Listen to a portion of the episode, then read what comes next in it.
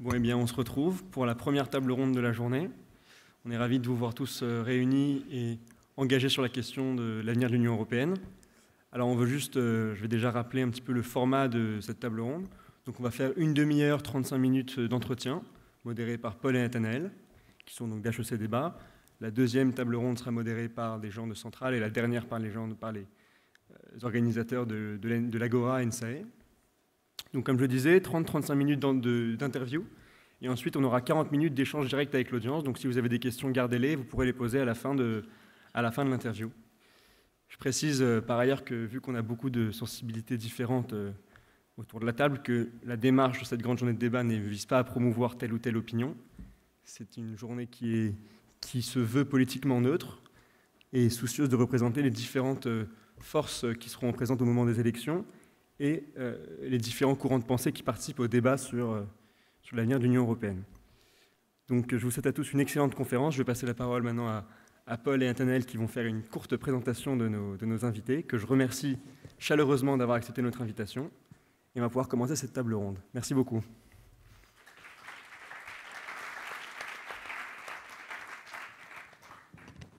Donc, euh, pour commencer, Monsieur Asselineau, un récent sondage à HEC a montré que 83% des étudiants étaient pour l'Union européenne, seulement 9,2 voulaient sortir de l'euro, ce qui fait déjà de vous un HEC assez atypique, euh, puisque effectivement, après HEC, vous avez fait l'ENA, une carrière de haut fonctionnaire, et vous avez ensuite politiquement créé euh, l'UPR, l'Union populaire républicaine, en 2007. un parti en dehors des clivages politiques, selon vos termes, dont les revendications sont de façon, synthétique la sortie de l'UE, de l'euro et de, et de l'OTAN. Et aujourd'hui, lors des élections européennes, vous proposerez une liste aux élections.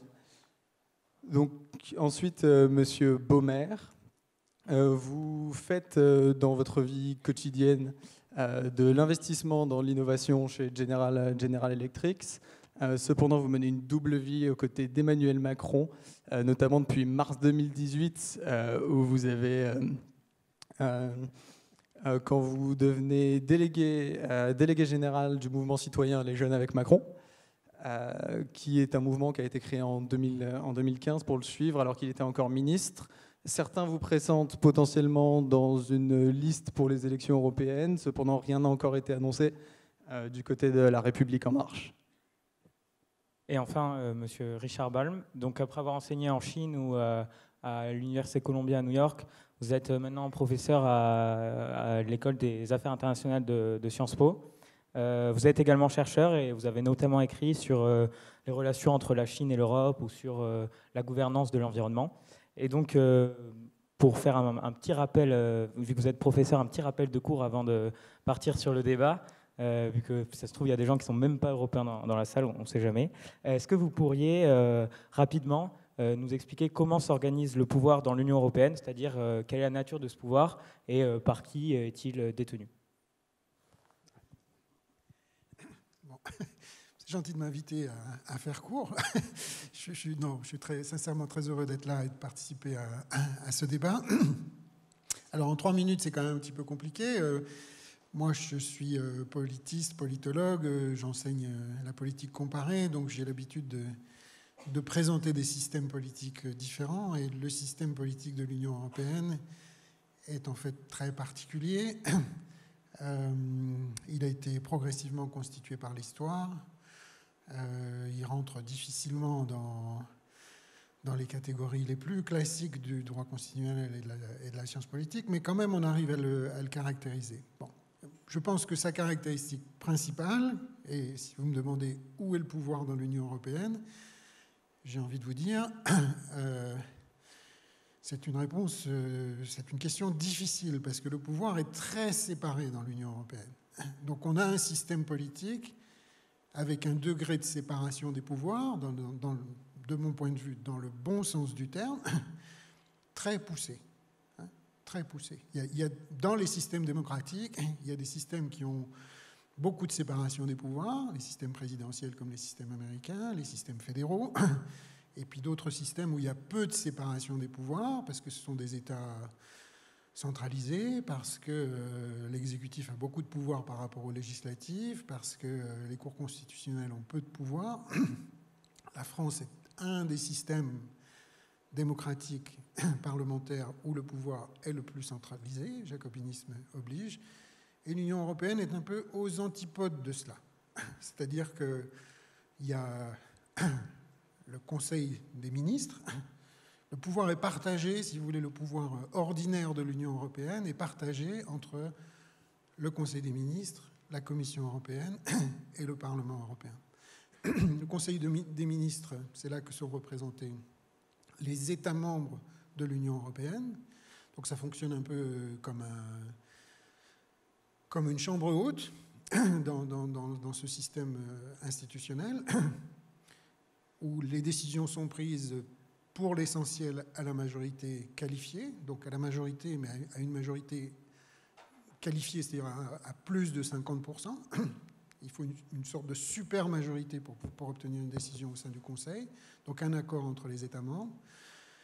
Alors que le Parlement européen, qui existe depuis 1979, où les, nous allons avoir prochainement des élections, donc les citoyens européens élisent leurs parlementaires au suffrage universel direct, votent à la majorité simple. Le pouvoir euh, législatif est divisé entre ces deux chambres, j'ai envie de dire. Et le pouvoir, euh, entre les deux, il y a la Commission européenne, qui est euh, désignée par le Conseil européen et, et approuvée par le Parlement européen, qui concentre une partie du pouvoir exécutif, mais pas tout le pouvoir exécutif. C'est un peu le quasi-gouvernement de l'Union européenne, j'ai envie de dire pas tout le pouvoir exécutif, parce qu'une partie du pouvoir exécutif revient aussi au Conseil. Donc voilà, ça fait quand même un système compliqué sur lequel il faudrait rajouter euh, la Cour de justice, qui euh, a eu un rôle important dans le développement euh, de la mise en œuvre des traités et de l'extension des prérogatives des institutions de l'Union européenne progressivement. Donc un, un, système très, très divisé, très séparé, oui, ou séparation des pouvoirs très poussée, ce qui explique aussi que la décision n'est pas très facile au sein de l'Union européenne.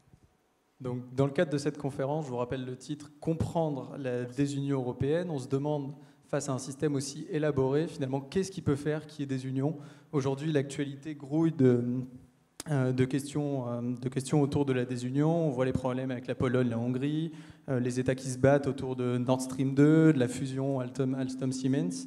Donc tout simplement, les pays européens sont-ils encore solidaires ou l'ont-ils jamais vraiment été Monsieur Asselineau, vous pouvez ouvrir les... Merci. D'abord, je voudrais vous remercier de m'avoir invité. Euh, le simple fait, étant un ancien élève d'HEC, le simple fait d'être invité ici à participer à un tel débat montre une prodigieuse évolution des esprits depuis 12 ans. Lorsque j'ai créé ce mouvement politique, l'UPR, il y a 12 ans, pour appeler les Français à se rassembler à titre provisoire pour sortir de l'Union européenne, de l'euro et de l'OTAN, tout le monde, à commencer par mon entourage familial et professionnel, m'a pris pour un dingue. Sur le thème que c'était absolument impossible de sortir de l'Union européenne, que ce que cette histoire, etc. Et pendant des années, j'ai été blacklisté, notamment dans des établissements d'enseignement supérieur. Euh, maintenant, je suis invité à HEC. Pendant des années, été interdit d'HEC. Été, maintenant, je suis invité à l'école normale supérieure, dans tous les instituts d'études politiques, dans des universités, etc. Ça prouve que l'évolution des esprits est en marche.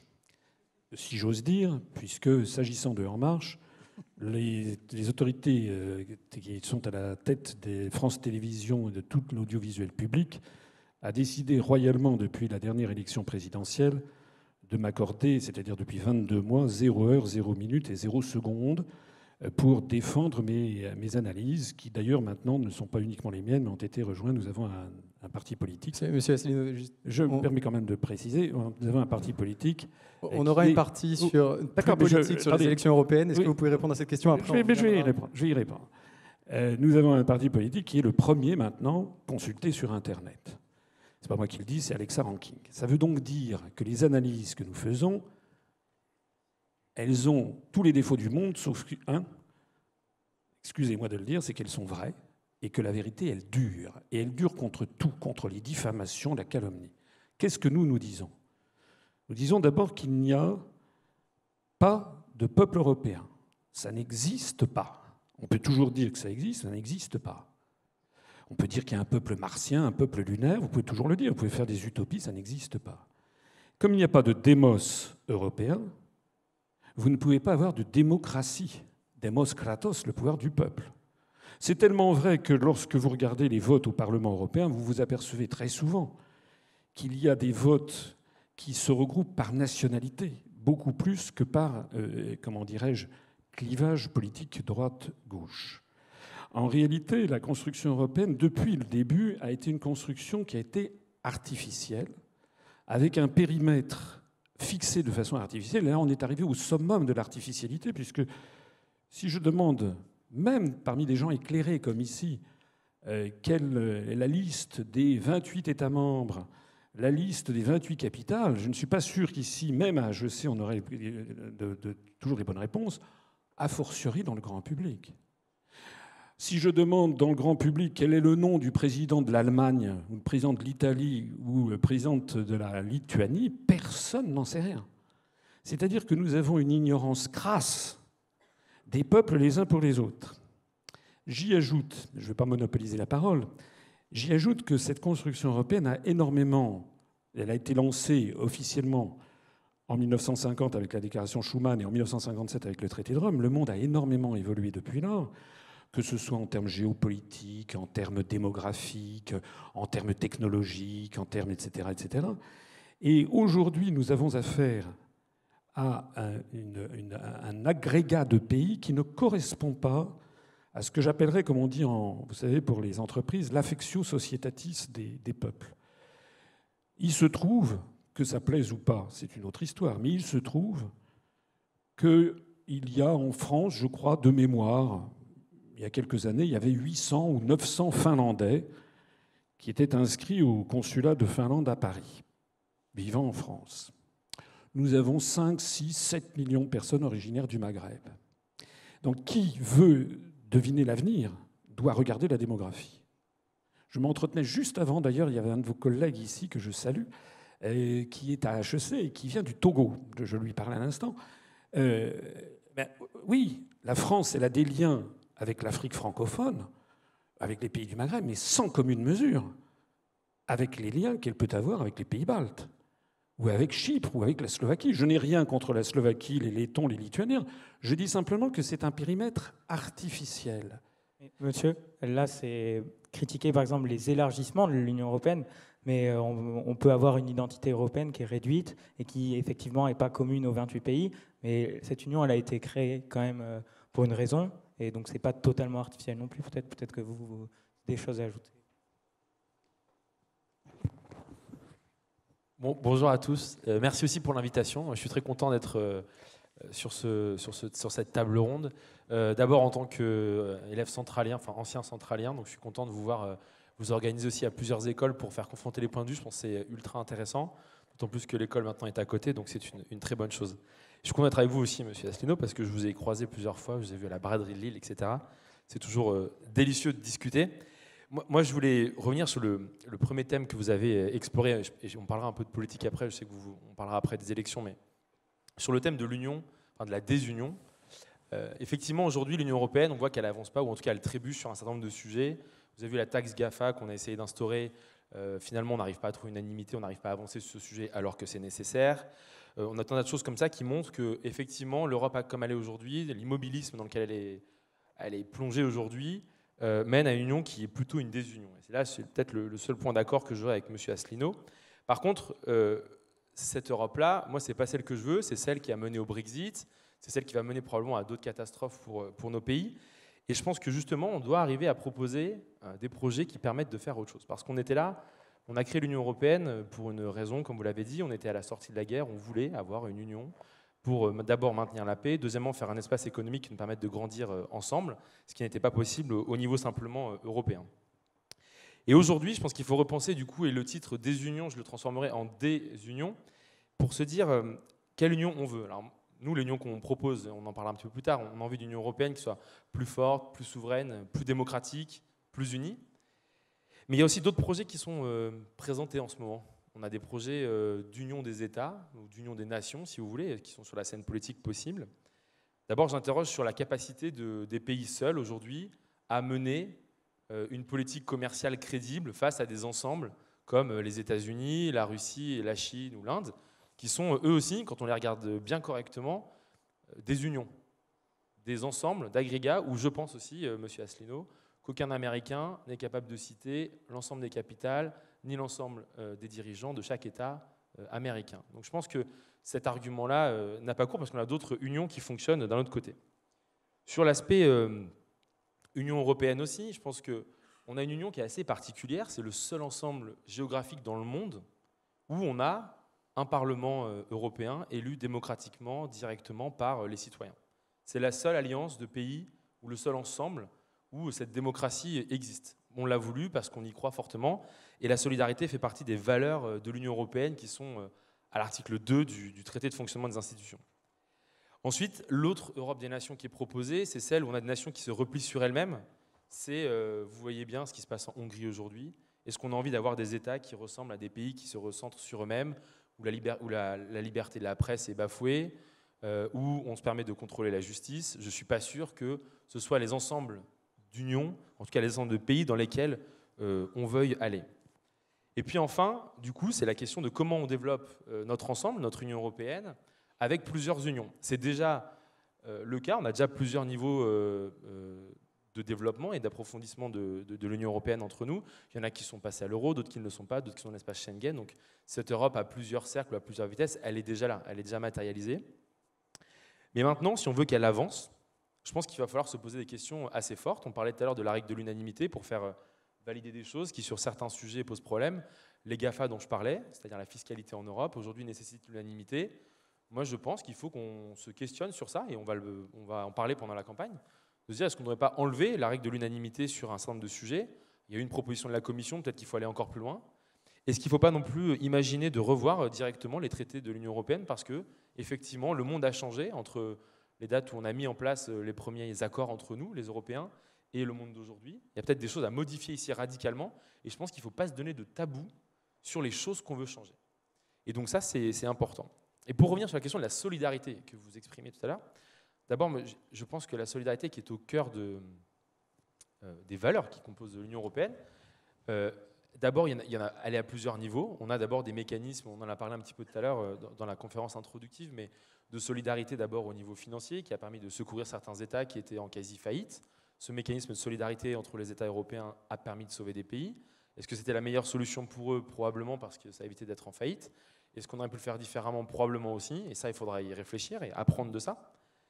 Euh, et ensuite, il y a des solidarités très concrètes dans le quotidien, euh, que vous ne connaissez peut-être pas, mais qui existent, qui font que sans ça, euh, notre pays irait probablement moins bien. Et je vais donner deux exemples très concrets de solidarité active qui existe parce que l'Union européenne est là. Euh, l'été dernier, il y avait des incendies qui ravageaient la France. On a eu euh, les forces de protection civile européennes qui sont venues nous aider à éteindre des incendies avec du matériel, des canadaires, des pompiers qui venaient d'autres pays européens pour nous aider. Sans eux, on aurait probablement perdu encore plus de forêts, on aurait eu encore plus de dégâts. C'est une solidarité active qui existe en Europe.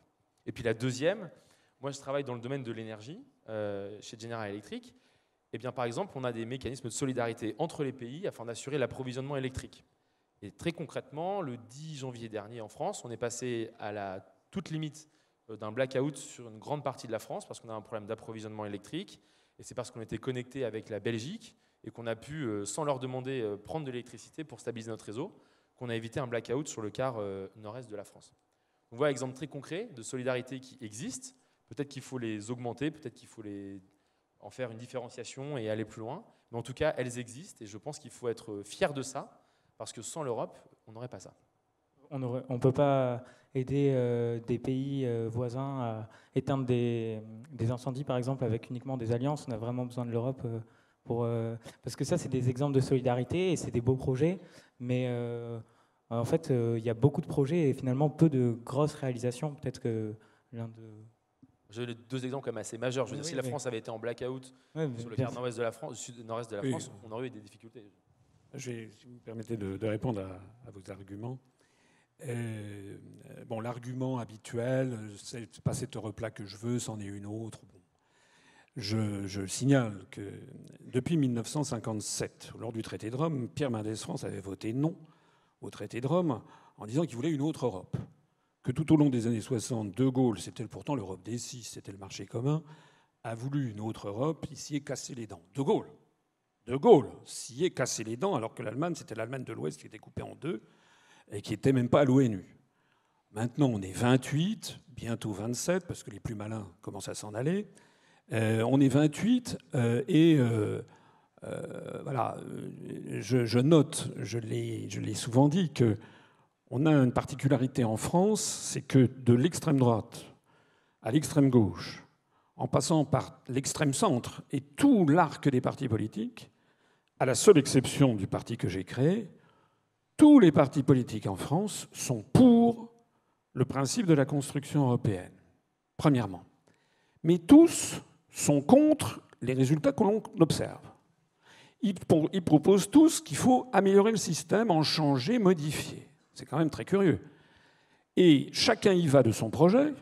Madame Le Pen a son projet, M. Dupont-Aignan son projet, M. Vauquier son projet, M. Faure son projet, M. Macron son projet, M. Mélenchon son projet. Et donc déjà, ils ne sont pas d'accord entre Français sur l'Europe qu'ils veulent. Mais comme vous le signaliez tout à l'heure vous-même, les traités se modifient à l'unanimité. C'est-à-dire que les projets que la France voudrait avoir, en gros, disons tout le monde est à peu près d'accord sur l'idée qu'il faudrait que la France impose sa vision du monde, ça n'est pas partagé par les autres. Voilà. Vous parliez des GAFA, mais les GAFA, excusez-moi, ou la taxe Tobin sur les transactions financières, jamais le Luxembourg, Malte, les Pays-Bas, un certain nombre de pays scandinaves n'en voudront. Alors vous pouvez tempêter tout ce que vous voulez, mais ça n'aura pas lieu. Vous avez présenté également la comparaison avec les États-Unis d'Amérique. Il y a une petite différence entre les États-Unis d'Amérique et l'Europe, c'est l'histoire. Depuis 1620, lorsque les pèlerins du Mayflower sont arrivés sur les côtes de l'Est des États-Unis, de ce qu'allaient devenir les États-Unis, ils ont signé une déclaration, la déclaration des pèlerins du Mayflower, je crois que c'était le 6 mai 1620. Ils ont dit qu'ils avaient, avaient vocation à se constitués en un seul corps politique. Ils se sont répandus en partageant la même idéologie, construire une Jérusalem terrestre, la même volonté d'avoir un pays où on serait loin de la vieille Europe, où chacun pourrait réussir sous le regard du Créateur. Ils se sont répandus, d'ailleurs en tuant largement les premiers habitants, les Amérindiens, mais en se partageant des terres, avec une espèce de division cellulaire, si j'ose dire, les États des États-Unis ayant été créés au fur et à mesure de la diffusion de ces gens ayant la même langue, la même histoire, la même volonté.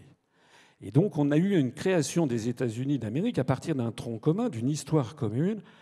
Je dirais que pour parler en termes nucléaires, ça ressemblerait un peu à, euh, l'entropie, à la, création de l'entropie. Euh, c'est conforme à la division, hein, une bombe A. Ce qu'on demande à l'Europe, c'est tout autre chose. On part d'États qui existent depuis 500 ans, 1000 ans, 1500 ans depuis le baptême de Clovis, qui chacun sa langue, et une langue mondiale pour beaucoup d'entre elles. Le français, l'espagnol, l'italien, le portugais, l'anglais sont des langues planétaires, l'allemand un petit peu aussi, mais il y a 24 langues officielles dans l'Union européenne, et des États qui ont leur histoire, leur tissu économique, leur tradition historique, leur tradition syndicale, leur religion dominante, leur langue qui véhicule une vision du monde, leur situation économique et surtout leur situation géographique qui pose des questions de géopolitique totalement différentes les uns avec les autres. Et on voudrait en fait faire une bombe H, c'est-à-dire une fusion nucléaire de tout ça. Pour dire les choses très simplement, le général de Gaulle avait dit on ne fait pas d'omelette avec des œufs durs. On essaie de faire une omelette avec des œufs durs. Ça ne marche pas et ça marche moins que jamais. Donc, mais euh, pourtant, au XXe siècle, l'Europe, c'était un espace qui était extrêmement attractif, qui s'est euh, beaucoup élargi, on l'a dit, et qui a présenté des avantages économiques majeurs et aussi peut-être se constituer sous la forme d'une Union européenne. Pour tous ces pays euh, à l'histoire millénaire, ça représente aussi un avantage sur la scène géopolitique. Peut-être que monsieur, pouvez nous en dire quelque chose? Mais bien sûr, moi je le crois profondément. Euh, je, voudrais réagir à la question du démos, qui est un, argument qu'on entend souvent à propos de, de l'Union européenne et que M. Asselineau utilise assez régulièrement.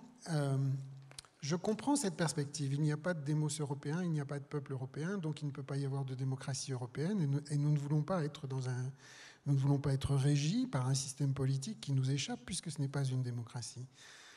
Mais euh, je pense quand même que le, je ne partage pas cet argument parce que euh, il, il, utilise une forme de, il a une conception du démos, du peuple, de la nation, qui me semble être complètement essentialiste. Moi, c'est pas comme ça que je comprends euh, l'histoire des peuples, les peuples et l'histoire des nations. Revenons une seconde sur l'exemple américain. tous les Américains ne sont pas descendus du Mayflower pour, euh, pour, constituer la nation américaine. Il y en a, qui sont arrivés là-bas par d'autres trajectoires bien plus, bien plus difficiles. Ce qui fait la nation américaine, c'est l'adhésion de ses citoyens à un désir de projet commun. Ils ont construit leur nation. Je pense que ce qui s'est passé en Europe, dans l'histoire de la construction européenne, alors peut-être avec davantage de différences culturelles, linguistiques, euh, peut-être oui, et encore, bon, parce qu'il y, a aussi plusieurs langues parlées euh, sur le territoire des États-Unis d'Amérique, il y a plusieurs communautés d'origine hein, aux États-Unis d'Amérique. Mais ce qui s'est passé dans l'histoire de la construction européenne, c'est ça. Donc je, ne vois pas, après deux guerres mondiales, les Européens, leur gouvernement, supportés par, les citoyens, ont choisi de construire un espace politique commun. Pour moi, euh, il n'y a pas de geste démocratique, de geste de fondation d'un peuple européen plus, plus, plus fort que, que celui-là. Et, et, c'est celui-là qu'il ne, nous faut pas perdre. C'est un travail considérable qui a été fait. Euh, moi, je le, je le vois euh, comme un acquis historique très, très positif. Et voilà, nous vivons dans un monde où nous allons bientôt être 9 milliards d'habitants, où la, densité de la population n'est pas la même, où euh, la densité des interactions n'a plus rien à voir avec ce qu'elle pouvait être l'histoire des nations européennes au XVIIIe, au XIXe siècle. Euh, il nous faut des institutions internationales, il nous faut des modes de collaboration, et si l'Europe veut assumer un destin commun dans le nouvel ordre mondial, c'est une très bonne nouvelle, et c'est ça qu'il faut défendre. Monsieur Baumerd, vous voulez interagir Excusez-moi, il a dégainé pour, pour, compléter Et pour compléter le propos, je pense que hier est sorti le dernier euh, Eurobaromètre. C'est un, sondage qui sort euh, tous les six mois, et là c'était l'Eurobaromètre 90, donc le, plus poussé qui sort sur la France, qui vient de dire, et je suis je pense que la volonté du peuple, elle est effectivement d'aller vers plus de construction européenne. D'abord, il y a 62% des Français qui répondent qu'ils se sentent citoyens européens, ce qui fait donc plus qu'une majorité, ce qui, dans notre démocratie, euh, fait quand même fonctionner euh, l'idée de faire avancer ce projet dans cette direction-là. Il y en a aussi 63% qui pensent que, euh, pour l'instant, l'Union européenne va dans la mauvaise direction. Et donc, accrédite vraiment cette thèse de se dire, aujourd'hui, il y a des décisions qui sont peut-être mal comprises, une très mauvaise lisibilité de ce qui se fait à l'Union européenne, du processus de prise de décision.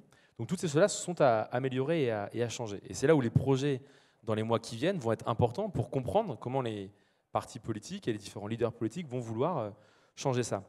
Et puis la dernière chose qui, moi, me, me conforte, et je suis très content euh, de porter très fortement un projet de plus d'intégration européenne, c'est que 64% des Français disent qu'ils veulent plus de décisions au niveau européen, ce qui fait de la France le quatrième pays à vouloir encore plus d'Europe sur tout un tas de décisions et là, le dernier qu'ils ont testé notamment, c'est sur une politique étrangère commune.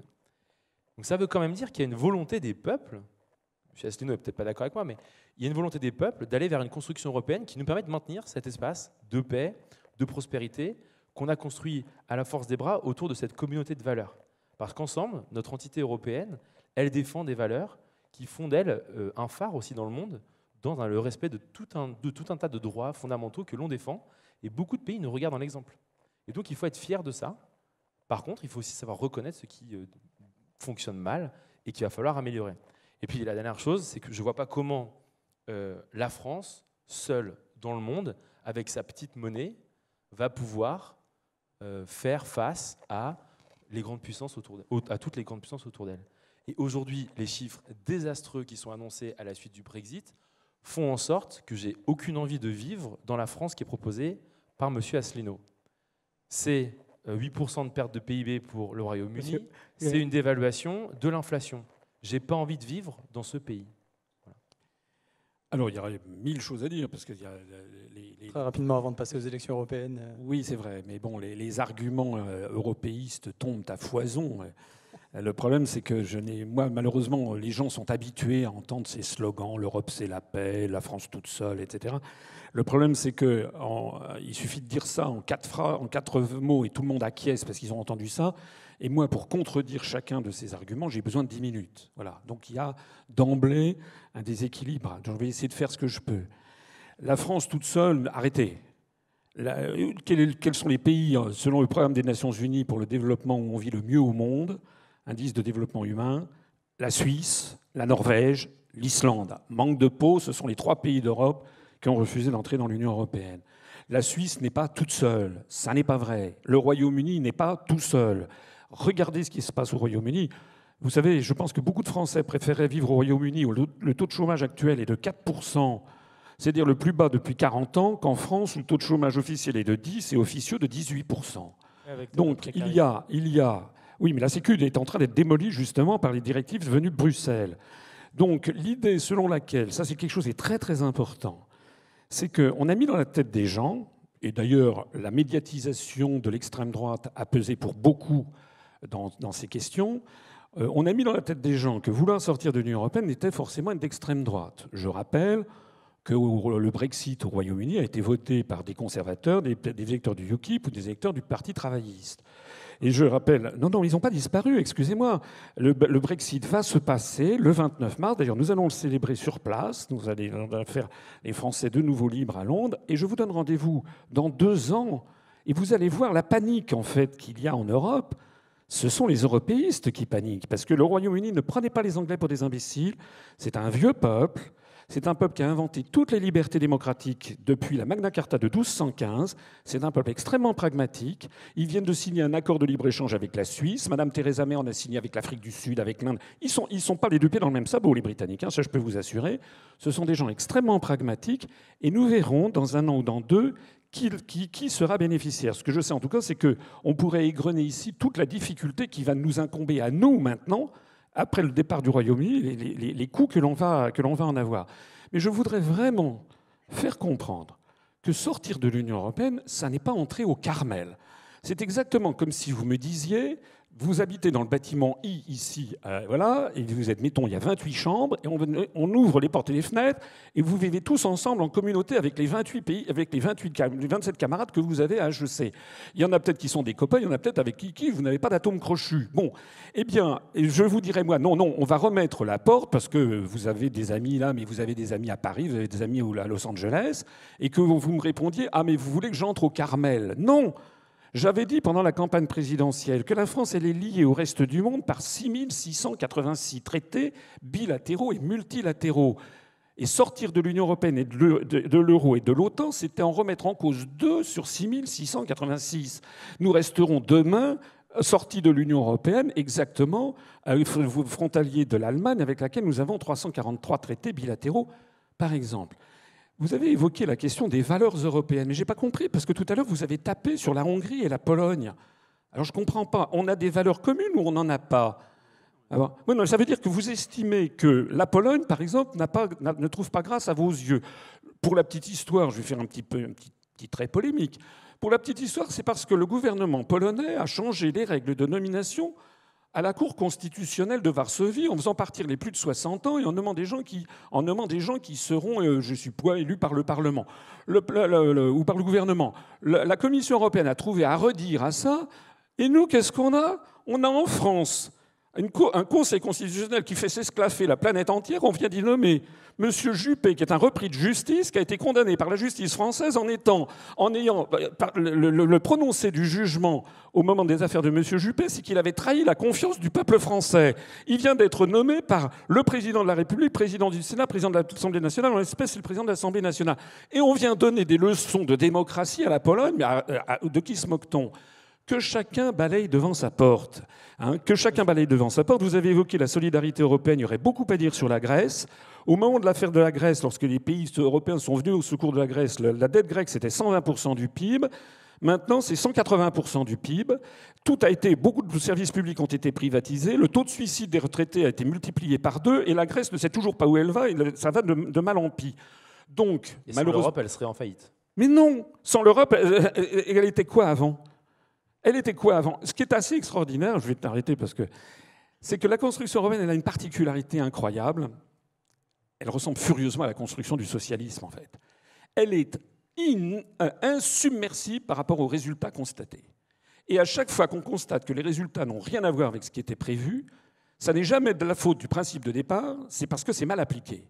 C'était pareil pour la construction du socialisme dans les années 70-80. Si ça marchait pas en Afghanistan, c'était à cause du traditionnel droit de cuissage. Si ça marchait mal au Cambodge, c'est moins qu'on puisse c'était à cause du mi-temps coréen. Si ça se passait mal en Russie, c'était à cause de, la découlakisation. Si ça se passait mal euh, en Pologne, c'était le poids de l'Église catholique. Il y avait toujours un truc qui expliquait pourquoi ça marchait pas et pourquoi, avec plus de socialisme, ça marcherait.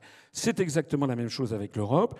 Plus on construit l'Europe, et moins ça marche. Et je terminerai mon propos en disant simplement on a voulu, qui a voulu? Il y a 55% des Français qui ont voté non en 2005 à la Constitution européenne, dont j'étais. On nous a imposé ce texte quand même. Depuis 2005, la, construction européenne est frappée d'illégitimité démocratique en France. Donc euh, la question, euh, il y a effectivement la question majeure de la démocratie en Europe. Euh, je crois que les prochaines questions, c'est euh, le public. Parce qu'on à la bourre.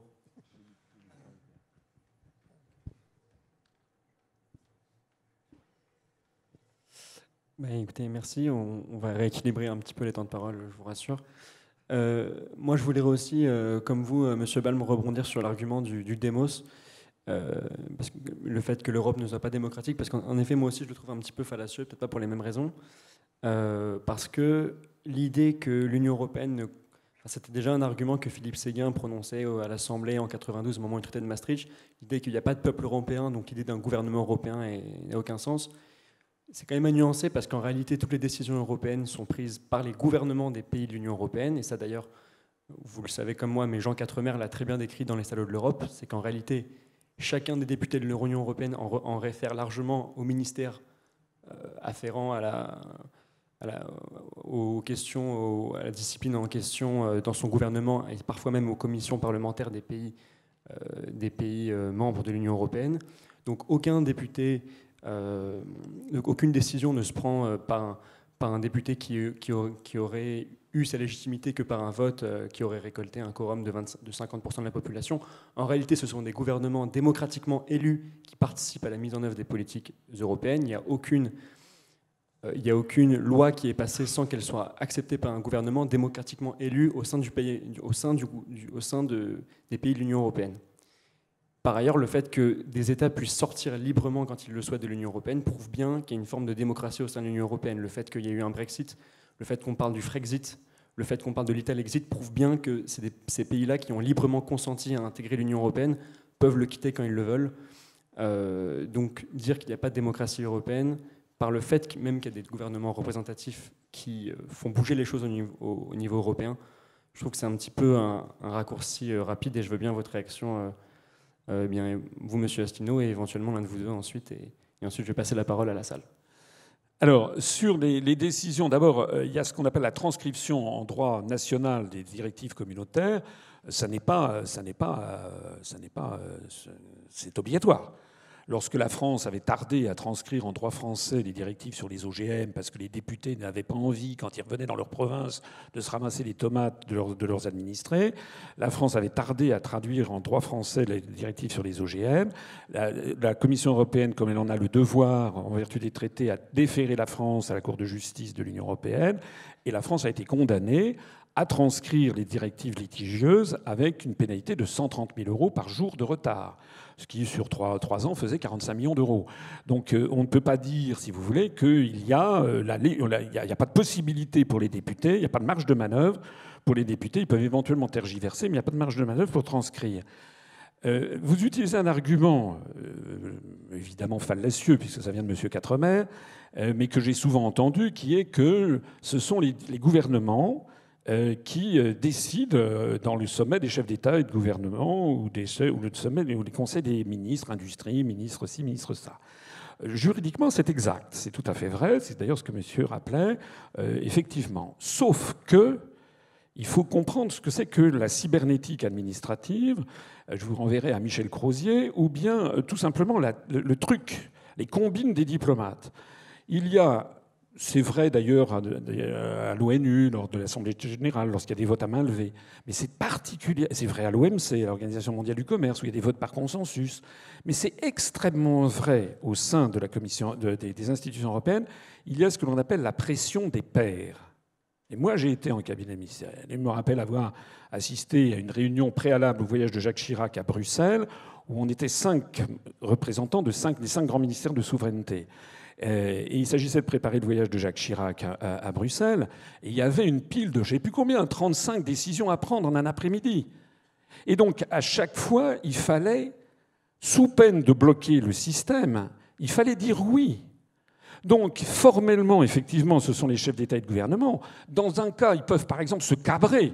La France a fait, elle a eu raison d'ailleurs, elle s'est cabrée, par exemple, à de nombreuses reprises sur l'exception culturelle, parce qu'il y a un fort lobby des industries du cinéma, du spectacle, de la culture en France et de la francophonie. Mais on peut le faire une fois, deux fois, mais vous ne pouvez pas le faire tout le temps. Sinon, vous devenez. C'est comme quelqu'un qui jouerait à une partie de, de, de, baccarat ou à une partie de bridge et qui refuserait les règles. Donc il y a un moment à partir duquel, en vertu de cette entité en devenir, comme dans la construction du socialisme, dont on ne sait d'ailleurs jamais quand est-ce qu'elle sera arrivée, en vertu de cette entité, il faut faire des compromis. Et toute l'essence, elle est là. Et c'est la raison pour laquelle, si vous me permettez, je termine ici, toutes les personnes qui proposent une autre Europe ne se posent, ne posent jamais la question au public pourquoi l'Europe est-elle comme elle est? Et si l'Europe, elle est comme elle est, c'est parce qu'elle est le précipité, comme on dirait en termes chimiques, le précipité fatal d'une sédimentation d'intérêts nationaux divergents et souvent contradictoires de 6, puis 9, puis 10, puis 12, puis 15, puis 25, puis 27, puis 28 pays au cours des décennies. Et que lorsqu'on dit on va changer l'Europe, ça voudrait dire aux autres pays qui ont obtenu en échange de nous, nous, eux aussi ont fait des concessions, on va leur dire attendez, on revient à zéro et vous allez maintenant donner à la France des concessions, par exemple sur les services publics à la française, par exemple sur la sécurité sociale à la française, par exemple sur notre refus à nous, Français. Les Français sont un peuple qui a besoin d'un État qui assure la justice sociale, comme dirait Emmanuel Todd, qui je crois va, parler ici dans quelques, minutes. Euh, le, peuple français est un peuple euh, anthropologiquement égalitariste. Ça n'est pas le cas des anglo-saxons. Nous avons donc des visions du monde qui sont, du point de vue anthropologique, complètement contradictoires et nous sommes obligés de faire des compromis. Et pour vouloir une autre Europe, reviendrait à dire les 60 ans de compromis qu'on a, que nos plénipotentiaires ont acceptés depuis 60 ans, on revient dessus, vous allez me donner maintenant ce que nous n'avons pas obtenu depuis 60 ans. Comme disent les Chinois, c'est dormir toute sa vie que de croire à ses rêves. Je peux dire un petit mot là-dessus? C'est vrai que c'est très compliqué, hein, l'Europe, à 28 ou 27. Ou... Plus, on, plus on est de pays, plus c'est compliqué. Hein. Vous imaginez un conseil des ministres, 28 autour de la table, si chacun parle deux minutes, c'est déjà une heure. Hein, deux minutes. Alors qu'il s'agit de délibérer, euh, des décisions importantes, euh, c'est très compliqué. Donc c'est difficile l'Europe, oui. Mais en étant en dehors, les Anglais vont faire comment maintenant? Quand il va falloir euh, discuter avec ces 28 pays, ils vont faire le tour, ils vont faire le tour de 28 capitales pour discuter avec tout le monde? Euh, Sur chacun des sujets? Non, moi je, je, pense que c'est une très mauvaise chose que le, que le Royaume-Uni quitte, quitte l'Union européenne. Euh, le Royaume-Uni a beaucoup apporté à l'Union européenne, au marché intérieur, la politique de l'environnement, euh, des contributions monétaires aussi à son budget. Euh, les gouvernements anglais l'ont assez, assez, dit. mais aujourd'hui, ils vont nous faire défaut. Et eux, pour travailler avec les autres pays européens, ça va être extrêmement compliqué. Donc je pense que sortir de l'Union européenne, c'est plus de bureaucratie, c'est pas moins de bureaucratie, c'est plus de travail diplomatique.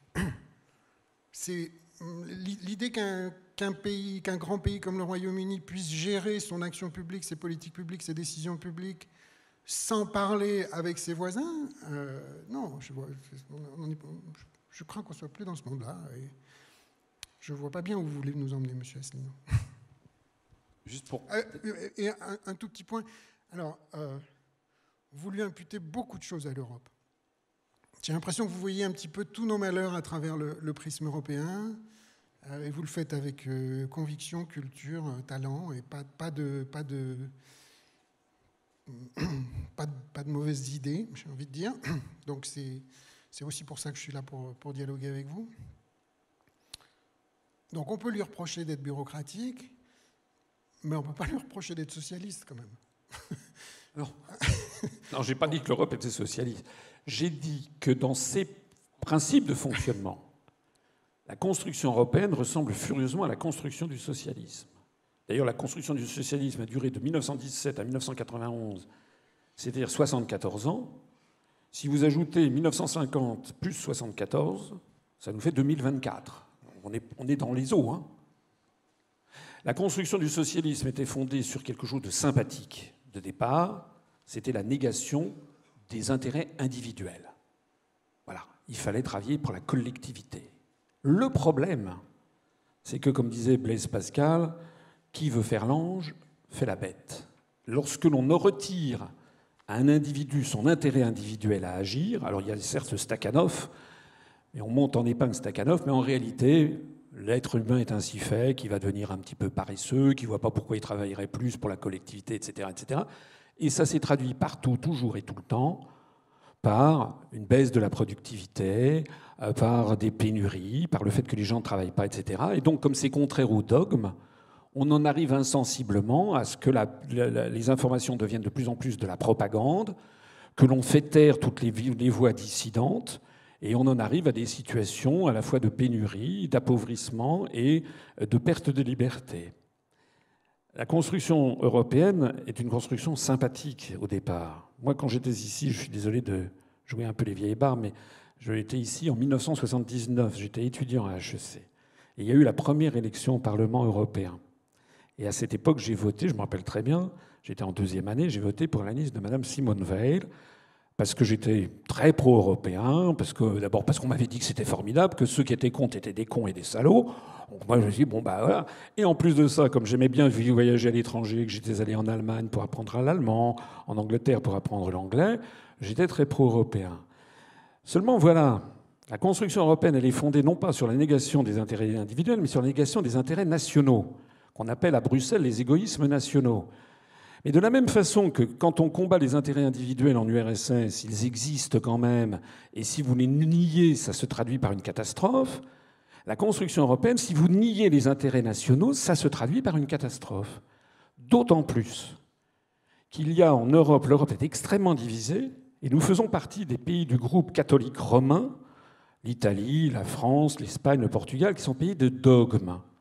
On aime les dogmes, on aime faire des grandes phrases, on aime parler de généralité. Nous avons affaire à des pays du nord de l'Europe, les Scandinaves, les Anglais, etc., qui sont des pays beaucoup plus pragmatiques et qui voient leurs intérêts. De telle sorte que les pays du Sud ont eu tendanciellement davantage eu tendance à brader leurs intérêts nationaux au motif d'une entité salvatrice en devenir qui correspond, c'est un peu une espèce de laïcisation téléologique, Hein, d'une vision du monde, un peu d'une espèce de christianisme, comme l'était d'ailleurs le, socialisme, une espèce de christianisme laïcisé, alors que dans les pays du nord de l'Europe, c'est where is the beef? Ce sont des pays extrêmement pragmatiques. Hein. Je rappelle que sur les pays scandinaves, il y a cinq pays scandinaves. Il y en a deux, l'Islande et la Norvège, qui ont refusé l'Union européenne et l'euro.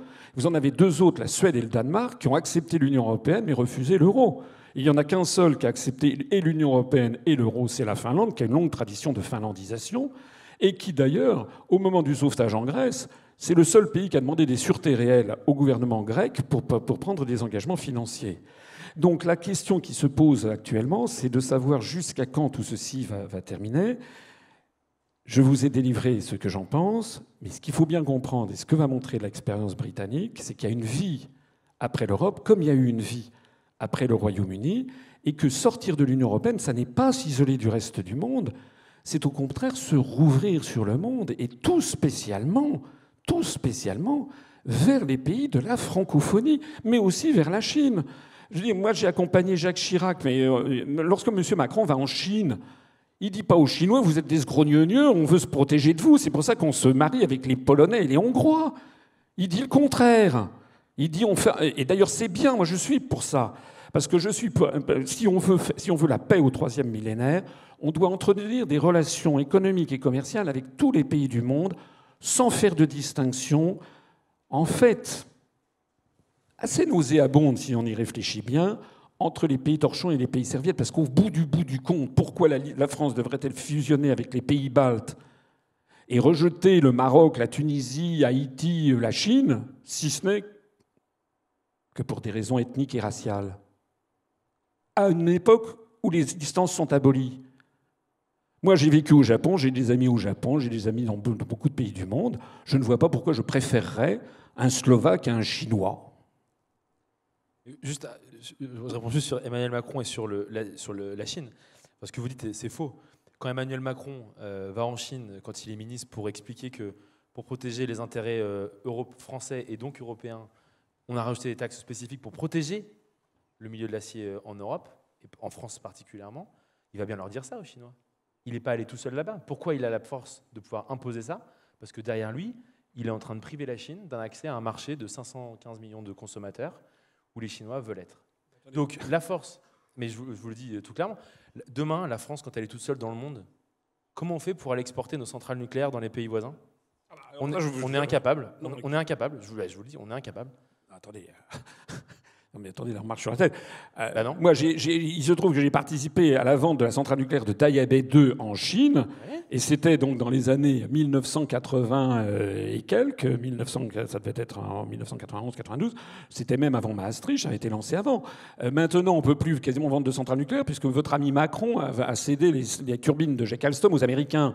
Donc arrêtez, ça, ça, ça, ça, on ne peut pas...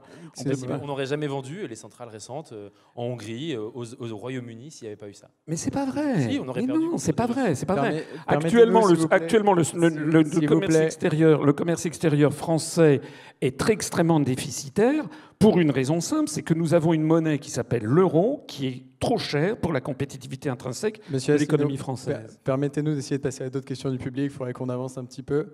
Est-ce que oui, là-bas, de ce côté-là, je ne sais pas où transite le micro. Oui, oui, je voulais euh, interpeller M. Asselineau juste sur une question. Est-ce que vous reconnaissez la difficulté à se mettre d'accord à 28 ou à 27 euh, sur des sujets importants?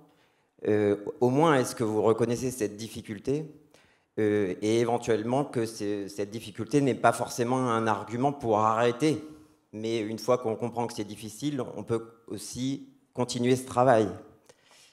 Et la deuxième question que j'avais, c'est sur la question de la réglementation pour les entreprises du numérique, par exemple, et pour la protection des citoyens. Euh, est-ce que vous constatez un meilleur résultat à l'échelle nationale que ce qu'on peut observer à l'échelle européenne aujourd'hui? Euh, Voilà. Et par ailleurs, un, dernier élément, vous avez parlé de l'égalitarisme à la française ou du modèle français. Euh, est-ce que l'Europe, c'est pas une chance d'élargir ce modèle à l'échelle d'un continent et de le faire peser dans le monde sérieusement, euh, alors que si c'est juste la France, peut-être qu'il est appelé plus ou moins à disparaître? Alors, sur la première question, euh, je ne dis que ça. C'est impossible de s'entendre à 28. Voilà. Il y a un proverbe chinois qui dit euh, quand les cuisiniers se disputent, tout brûle. Voilà, on a 28 pays qui chacun va de son côté, tire à U et à Dia. Et donc c'est devenu impossible. En fait, on est dans une situation de blocage tous azimuts. C'est d'ailleurs un des 36 stratagèmes chinois, ça s'appelle le stratagème des chaînes. Je note d'ailleurs, mais je sais qu'on va me traiter de complotiste, mais je m'en fous, je le dis quand même parce que c'est vrai. je note... succinctement Non, non, mais je, réponds. Je note que les États-Unis d'Amérique n'ont cessé que de pousser à l'augmentation du nombre d'États dans l'Union européenne. C'est bien George W. Bush à l'Université de Varsovie en juillet 2001 qui a dit Nous faisons bon accueil à une Europe vraiment unie en exigeant des pays de l'Est qu'ils entrent d'abord dans l'OTAN, puis dans l'Union européenne. De même que c'est Bill Clinton qui a exigé l'entrée de la Turquie dans l'Union européenne. Hein, donc les gens qui pensent que la construction européenne a vocation à s'opposer aux États-Unis, pourquoi est-ce que les États-Unis seraient-ils... Je parle des États-Unis avant Trump. Pourquoi les États-Unis seraient-ils à ce point désireux d'augmenter le nombre d'États? Donc je suis d'accord avec vous, 28, ça ne marche pas. Mais la conclusion qui est celle, si j'ai bien compris, de mon voisin, et qui consisterait à dire il faut supprimer la règle de l'unanimité, ça signifie très clairement que c'est la fin des souverainetés nationales. Alors, ça veut dire au passage, je sais bien que le porte-parole d'En Marche, M. Aurélien Taché, a dit il n'y a pas longtemps que le programme, le programme pour les élections européennes du parti En Marche était de transférer ce qui reste de souveraineté nationale à l'Europe, ce qui en fait un parti inconstitutionnel, puisque l'article 4 de notre Constitution pose que les, partis politiques euh, doivent respecter le principe de souveraineté nationale. C'est notre Constitution qui est ainsi bafouée. Mais ce qu'il faut bien voir, c'est qu'il euh, y a d'autres pays qui ne l'accepteront jamais. Ni le Luxembourg, ni Malte, ni les Pays-Bas, ni la Pologne, ni la Hongrie, ni les Pays-Baltes n'accepteront jamais qu'on revienne sur la règle de l'unanimité, puisqu'ils sont justement trop petits. Ils savent qu'ils seraient systématiquement minorisés. Donc on est dans une situation de blocage institutionnel ad vitam aeternam. Le deuxième sujet, euh, peut-être que je vais laisser la parole à des gens qui connaissent mieux que ça. Le troisième, c'était la question, sur ah, le modèle égalitariste. Mais euh, en, pratique, c'est le contraire qui fonctionne. Il suffit de lire les traités européens. Vous avez, euh, je crois que c'est l'article 114 alinéa 2 qui interdit toute harmonisation sociale. C'est l'article 153 du TFE qui interdit toute harmonisation fiscale. Donc le principe même d'ailleurs de la concurrence libre et non faussée, c'est une concurrence qui joue justement sur les droits sociaux des travailleurs, etc. Donc en fait, c'est pas du tout le modèle. Euh, le modèle ne fait quand on met des gens en concurrence, c'est jamais vers le haut. Hein. si on met en concurrence des, entreprises, elles ne vont pas en général, sauf si c'est des oligopsones avec quelques entreprises qui dominent le marché, elles peuvent se partager le marché, mais en règle générale, si vous mettez la libre concurrence, ça va plutôt avoir tendance à faire baisser les coûts. Donc là, de la même façon, si on met en concurrence les systèmes sociaux au sein de l'Union européenne, ce, ce sont les moins disants sociaux qui vont l'emporter. Et je vous ferai remarquer que la directive des travailleurs détachés, qui est une calamité, même Macron s'en est ému. Rappelez-vous, on en est quand même à 516 000 travailleurs détachés venus des pays de l'Est fin 2017, dans un qui a 3 millions de chômeurs. Macron est allé euh, en Bulgarie, pour essayer d'obtenir. Il n'a rien obtenu du tout. D'ailleurs, il a trouvé malin de, critiquer la Pologne. La première ministre polonaise lui a dit d'aller se faire cuire un œuf. Au passage, je voudrais dire aussi, puisque parmi le temps qui m'est imparti, qu'il faut arrêter de croire dans le couple franco-allemand. Hein. Parce que imaginez que vous soyez un dirigeant espagnol, italien, polonais, hongrois, etc quand vous entendez Macron et Merkel qui disent alors voilà, on a décidé ça pour l'Europe, vous n'avez qu'une envie, c'est de sortir euh, de, votre tomate et de lui envoyer une tomate sur la tête. les Polonais ont dit nous sommes un sur 28 pays, l'Allemagne et la France, sont, ils sont nos égaux, ils ne sont pas nos supérieurs. Hein. Donc arrêtez de croire dans ce couple franco-allemand dont on ne parle d'ailleurs qu'en France, puisqu'en Allemagne, on parle de l'alliance germano-américaine pour le XXIe siècle. Euh, mais, monsieur, justement, la deuxième question, euh, c'était une question fondamentale, à savoir qu'aujourd'hui, il y a des enjeux comme euh, la, vie privée avec les données, la protection des données numériques, ou l'environnement, ou d'autres thèmes sur lesquels les solutions européennes, en fait, sont de fait plus efficaces que les solutions françaises, parce que bah, RGPD, par exemple, ça assez bien marché. Euh, et, aussi l'idée de continuer à essayer de négocier, à, se battre, ça, permet d'espérer peut-être plus d'harmonisation fiscale. Sur la taxation des entreprises du numérique aussi, il y a eu quelques progrès euh, sous l'impulsion française, même si, euh, par exemple, l'Irlande n'est pas très contente et qu'elle accepterait jamais, selon vous. Il y a quand même des compromis qui sont faits. Et il y a des, il y a des questions qui des enjeux qui sont trop importants pour un seul pays. Mais D'abord, encore une fois, sortir de l'Union européenne n'est pas s'isoler du reste du monde, c'est au contraire permettre d'avoir des alliances conformes aux intérêts. Il y a un principe de base qui est l'union fait la force. Mais l'union fait la force si tout le monde est d'accord. Nous, nous sommes par exemple favorables aux coopérations internationales. Par exemple, Airbus A380, qui n'a rien à voir avec la construction européenne. Vous savez que l'Airbus A380, qui d'ailleurs va bientôt s'arrêter sans doute, l'Airbus A380, lorsqu'il est motorisé Pratt Whitney, 38% de la part de fabrication, c'est les États-Unis d'Amérique. Ça a été fabriqué à Wichita dans le Kansas. Ils ont toute l'électronique embarquée, ils ont les trains d'atterrissage, etc. Et vous avez 15 pays de l'Union européenne qui ne mettent pas un clou dans l'Airbus A380, alors que vous avez des entreprises japonaises, malaisiennes, etc. Or, quand on est dans un projet de coopération internationale, ça, ça marche. Parce que tout le monde a l'intérêt, tout le monde a intérêt. Les gens qui travaillent dans Airbus A380 ont intérêt à ce que l'avion vole et soit sûr.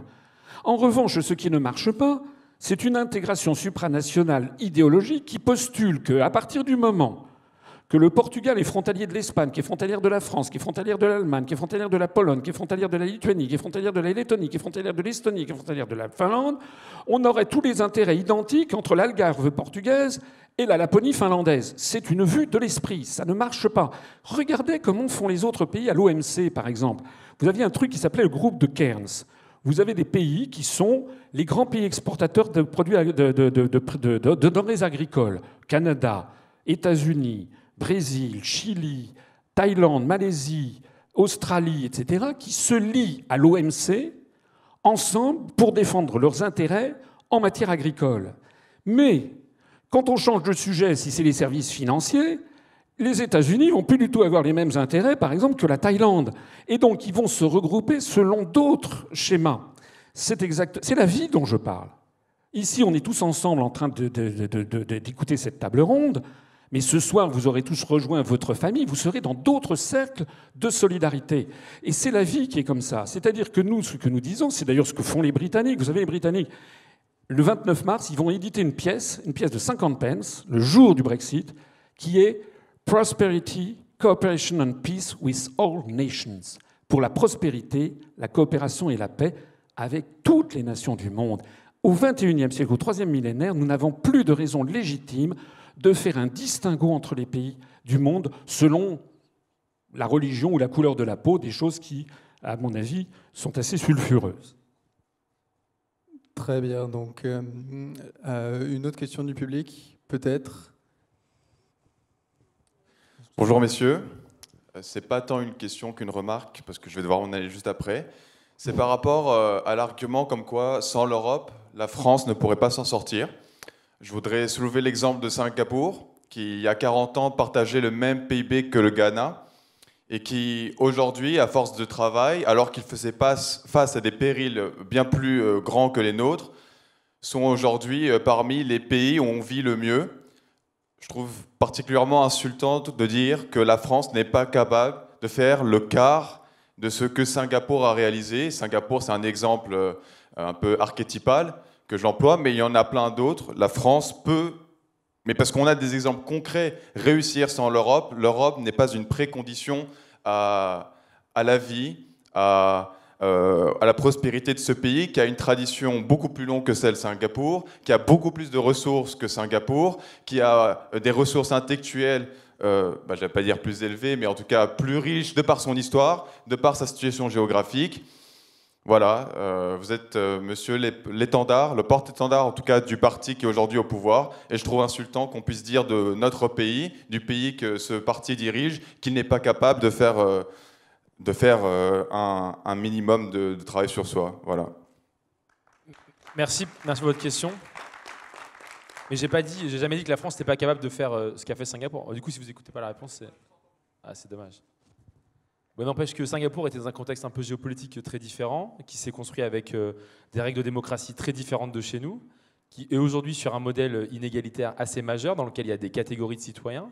Il y a les Singapouriens qui ont accès à des choses, il y a tous les autres qui ont accès à rien du tout, avec des main-d'œuvre à bas coût qui sont l'exploitation des pays voisins.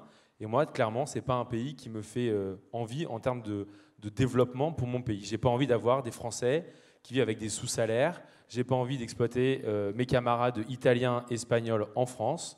Et j'ai pas envie que ça ressemble à ça. Donc je pense qu'il y a un moyen bien plus beau d'y arriver, c'est d'avoir ce projet commun qu'est l'Europe. Euh, et je pense qu'on y arrivera d'autant plus que ce projet-là fonctionne correctement. Mais je suis d'accord avec M. Asselineau sur un point, c'est qu'il nous faut une ambition et un projet partagé. Euh, et Airbus, que vous le vouliez ou non, ça n'aurait pas fonctionné s'il n'y avait pas eu l'Union européenne. Ah, Ah si. non, ça n'a aucun rapport. Ah, non. là, là, si. Non, non, non. Airbus a été lancé par le général de Gaulle au moment où il refusait l'entrée du Royaume-Uni dans le marché commun. Il a lancé ça avec British Aerospace et Deutsche Aerospace. Et non, pourquoi on n'a pas eu la construction européenne. d'autres Airbus dans d'autres pays Alors, à part ça, comment, comment vous expliquez ça? On est incapable, seul en France, d'avoir construit Airbus. On est incapable de l'avoir fait Non, mais, sans, euh, sans non, la mais collaboration avec Airbus, Airbus est une coopération internationale où la Commission européenne, Dieu soit loué, n'a jamais mis le moindre, le moindre truc. Elle n'a pas, c'est un- ça n'a aucun rapport. C'est une coopération interétatique. Mais nous, nous sommes. Ça fonctionne parce qu'on fait travailler des Français, des Allemands qui Mais- voyagent mais non, les mais uns entre les autres. vous avez Parce que les travailleurs détachés dont vous parliez tout à l'heure, il y en a peut-être 500 000 qui sont en France, on en a aussi 400 000 des Français. Vous avez, vous avez, vous avez, vous avez, vous avez Vous voyez qu'un 10 entreprises japonaises, vous avez, je l'ai dit, c'est l'entreprise américaine qui ont fabriqué Airbus, vous avez des entreprises malaisiennes, des que- entreprises... des Et ce sont d'ailleurs de la même façon, je signale, que dans le Boeing Dreamliner, il y a une dizaine d'entreprises françaises. Il y a d'ailleurs peut-être un jour viendra où la part française dans certains Boeing sera supérieure à la part française dans certains Airbus. Ce sont des coopérations internationales. Nous, on est pour, c'est comme Ariane. La, la fusée Ariane n'a rien à voir avec la construction européenne. Vous avez le Canada, par exemple, la Suisse ou la Norvège qui sont dans Ariane Espace, alors que vous avez des peuples, la plupart des pays de l'Est qui n'y sont pas. Elle est bien Donc, parce qu'il y a une volonté commune non, mais de faire ce un sont, des, ce sont des coopérations internationales. Et d'ailleurs, comme nous, comme nous, nous sommes. Non, mais Galileo, non, ne marche pas justement parce que les Américains ne veulent pas que ce soit un concurrent du GMS. Mais faux. le- le- le- C'est faux, ça. dans, les, dans les pays, nous, ce que nous voulons pour assurer la paix du monde de demain, puisqu'on nous dit souvent l'Europe c'est la paix, mais les gens qui pensent que la construction européenne est, est à l'origine de la paix sur le continent européen, je suis désolé de les détromper, ce n'est pas vrai. S'il y a eu la paix en Europe, c'est parce qu'il y avait le pacte de Varsovie contre l'OTAN. Et lorsque les, soviétiques sont intervenus en 53 à Berlin, en 56 à Budapest, c'était pas la construction européenne qui a empêché la conflagration, elle n'existait pas. Le traité de Rome date de 57. C'était simplement qu'il y avait de part et d'autre le concept de Mutual Assured Destruction, MAD, hein, MAD en américain, destruction mutuelle assurée par des bombes thermonucléaires. C'est ça qui a assuré la paix en Europe occidentale. Moi, je suis pour la paix. Et donc, si on veut la paix, il faut développer le commerce. Et donc, actuellement, le risque majeur que nous avons, c'est que la construction européenne nous mène vers la guerre. De la même façon que les accords de paix que nous avions lancés avec l'Alliance franco-russe de 1894 entre euh, Nicolas, euh, Nicolas II, qui était venu en France et, euh, du temps de, Félix Faure, puis ensuite à partir de 1904 avec l'entente cordiale de Théophile Delcassé avec les Britanniques, on avait fait la paix prétendument face aux empires centraux menaçants. C'est ça qui a mené à la guerre, parce que lorsque il y a eu l'assassinat de François Ferdinand, la Serbie ayant été l'ultimatum de l'Autriche-Hongrie à la Serbie, la Serbie alliée à la Russie, on a eu un jeu d'alliances automatiques qui nous a plongés dans la guerre, ce que Jaurès ne voulait pas qu'on fasse. Aujourd'hui, la France, par son appartenance à l'Union européenne, a prépositionné des chars et des avions de combat à 500 mètres de la frontière russe et risque d'être entraînée dans un conflit avec la deuxième puissance nucléaire mondiale, contre nos intérêts les plus profonds. Donc si on veut la paix, il faut négocier et avoir du commerce avec l'ensemble des pays du monde et s'en tenir strictement, je pense, aux principes fondamentaux du droit international public, la non-ingérence dans les affaires intérieures des autres États. Sinon, c'est la loi de la jungle et sinon, c'est le règne constant désormais du deux poids, deux mesures, où la France a des indignations à géométrie variable qui sont absolument, qui révulsent tout simplement l'intérêt général. Euh, je voudrais peut-être poser une question du côté de M. Balm ici. Finalement, euh, dans ce débat, on voit beaucoup les cristallisations véritablement entre pro-européens, anti- anti-européens. ce que beaucoup de commentateurs, beaucoup de commentateurs disent que c'est nouveau quelque part et que les élections vont jouer entre pro-européens et anti-européens. Vous-même, en 2014, vous aviez écrit un article à peu près au même moment avant les élections, euh, en disant que c'était les partis mainstream qui avaient une qui n'avaient une action pas assez forte, qui faisait, montrer, qui faisait monter. À l'époque, vous parliez du Front National, mais je pense qu'on peut extrapoler aux partis anti-européens en général. Qu'est-ce que vous en pensez aujourd'hui? Où est-ce qu'on en est aujourd'hui? Et finalement, qu'est-ce que montre le débat qu'on est en train de regarder? Bah, in- incontestablement, euh, ces dernières années, les, arguments anti-européens ont, gagné en audience. Euh, ils s'inscrivent dans un mouvement beaucoup plus, beaucoup plus général. Et au fond, c'est deux, je crois que c'est deux visions du monde qui s'affrontent un petit peu, enfin qui se disputent, et quelquefois en, en relativement bons termes et quelquefois plus difficilement. Mais puisque le débat est sur l'union et la désunion de l'Europe, moi je pense que ce qui est désuni en Europe, c'est moins les, les peuples entre eux, que, que, nos gouvernements. Et nos gouvernements sont désunis. Oui, il y a plus de distance entre les gouvernements européens aujourd'hui que peut-être il y a 10 ans ou il y a, il y a 20 ans. Il y avait plus de, consensus entre les chefs d'État euh, à cette époque-là qu'il n'y en a aujourd'hui. Et je pense que c'est le cas parce que nos sociétés européennes sont divisées. Nos sociétés nationales, elles sont fracturées, elles sont divisées. La question, c'est d'où vient cette division? Vient ce Est-ce que l'Europe euh, génère les fractures sociales que nous connaissons dans nos, sociétés? Ou est-ce qu'elle est qu'elle les tempère? Moi, j'ai tendance à penser qu'elle les tempère. Toute, toute chose assez mal, mais qu'elle les tempère quand même un peu. Je pense que M. Asselineau ne fait, pas le, fait pas le même diagnostic que moi. Euh, je ne pense pas que sortir de l'Europe soit une solution assez, pour dire les choses rapidement, aux, inégalités sociales et aux fractures sociales qui, traversent nos sociétés. C'est des fractures euh, en termes de, revenus. Bon, je commande pas l'actualité sur les gilets jaunes. il y, a évidemment euh, justice fiscale justice de revenus, etc. Mais c'est aussi des fractures, euh, des fractures euh, idéologiques hein, entre euh, une vision du monde assez cosmopolite, hein, en tout cas à laquelle moi j'adhère, je, me reconnais dans cette interprétation du monde qui affirme que les, droits des citoyens sont, fondamentaux et fondamentalement euh, doivent s'exercer au-delà des frontières, et puis une vision plus nationaliste, je pense que c'est celle de M.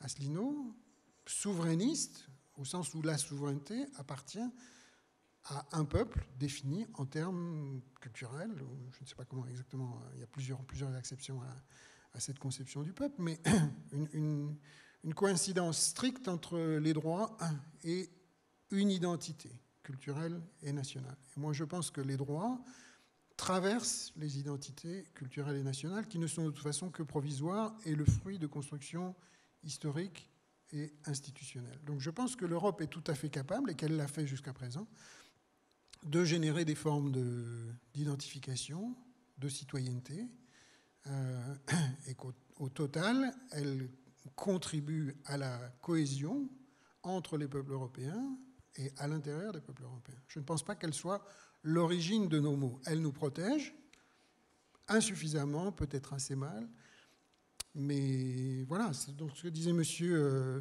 non, ce n'est pas. Euh, moi, je n'ai pas entendu d'injure à, la France en disant que que, la France ne serait pas capable dans le monde interne. Non, personne ne dit ça. enfin, j'entends pas ça. Est-ce que la France est plus forte avec l'Europe ou plus faible avec l'Europe? Moi, je comprends qu'elle est plus forte. visiblement, nous ne sommes pas, nous nous réconcilierons pas sur ce sujet euh, aujourd'hui. Voilà.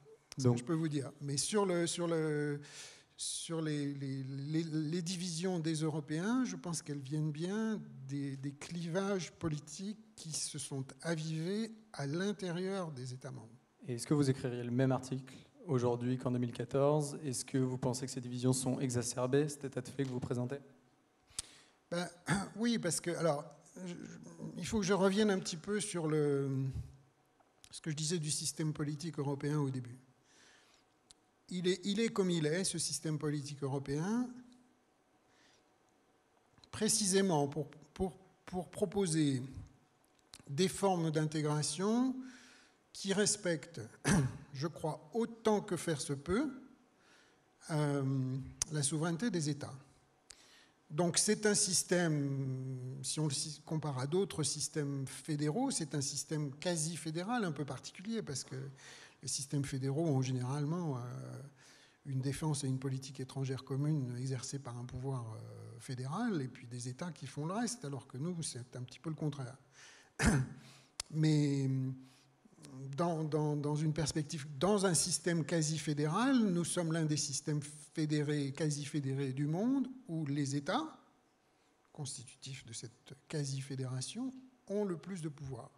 Résultat, la règle de l'unanimité en vigueur sur euh, les décisions les plus importantes, les plus novatrices, euh, est, aussi un facteur de paralysie. Donc on, a l'Europe, je crois qu'on a à peu près l'Europe institutionnelle qu'on veut, c'est-à-dire avec une, forme d'intégration politique et de représentation politique par le Parlement, la Commission qui gère sous euh, le contrôle des gouvernements et du Parlement les affaires courantes du marché unique, pour l'essentiel, et quelques, autres matières, et puis des gouvernements qui ont, un, fort pouvoir.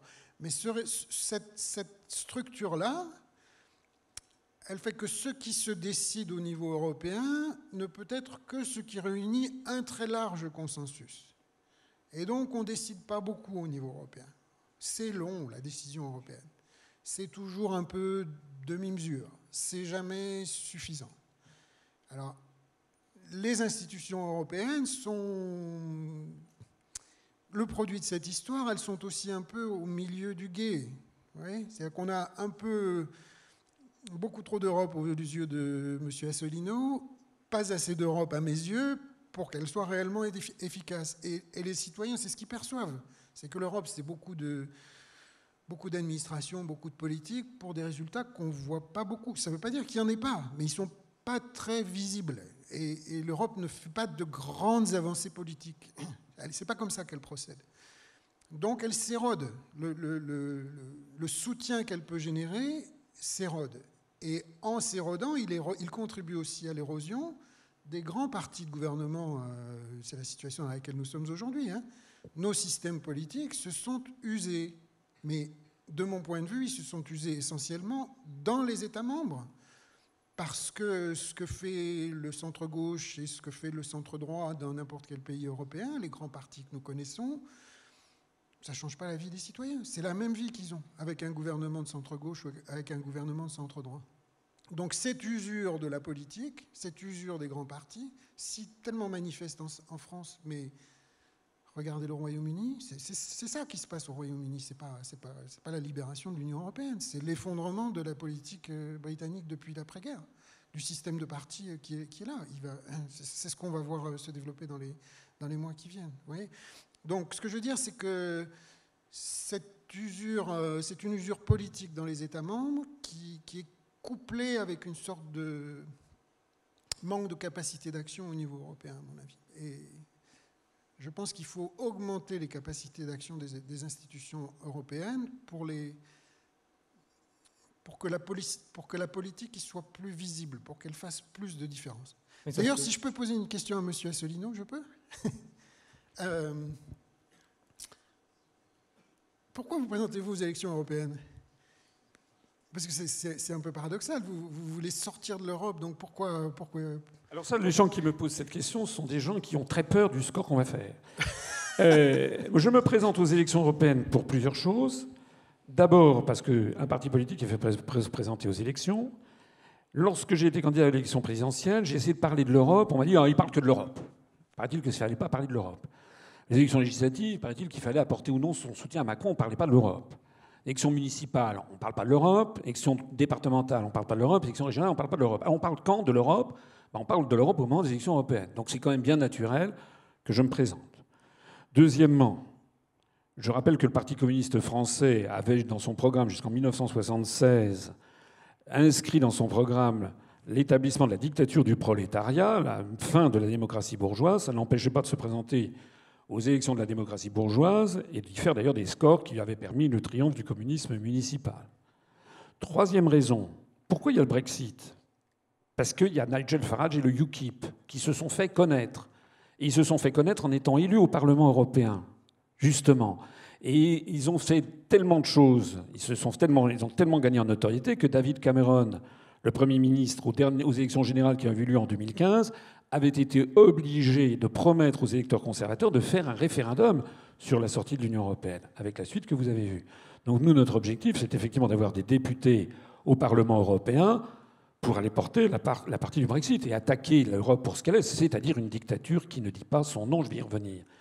Je note d'ailleurs au passage que vous avez parlé des partis extrémistes. Mais moi, le Front National, euh, maintenant tout le monde est au courant. Madame Le Pen l'a dit, redit, ça a été publié, écrit. Alors maintenant, je ne veux plus qu'on m'en parle.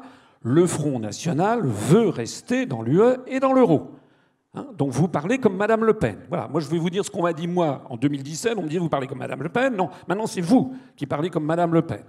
De la même façon que M. Mélenchon a toujours dit il n'y a plus de plan B, il veut rester dans l'UE et dans l'euro. Ils ont le droit. Hein.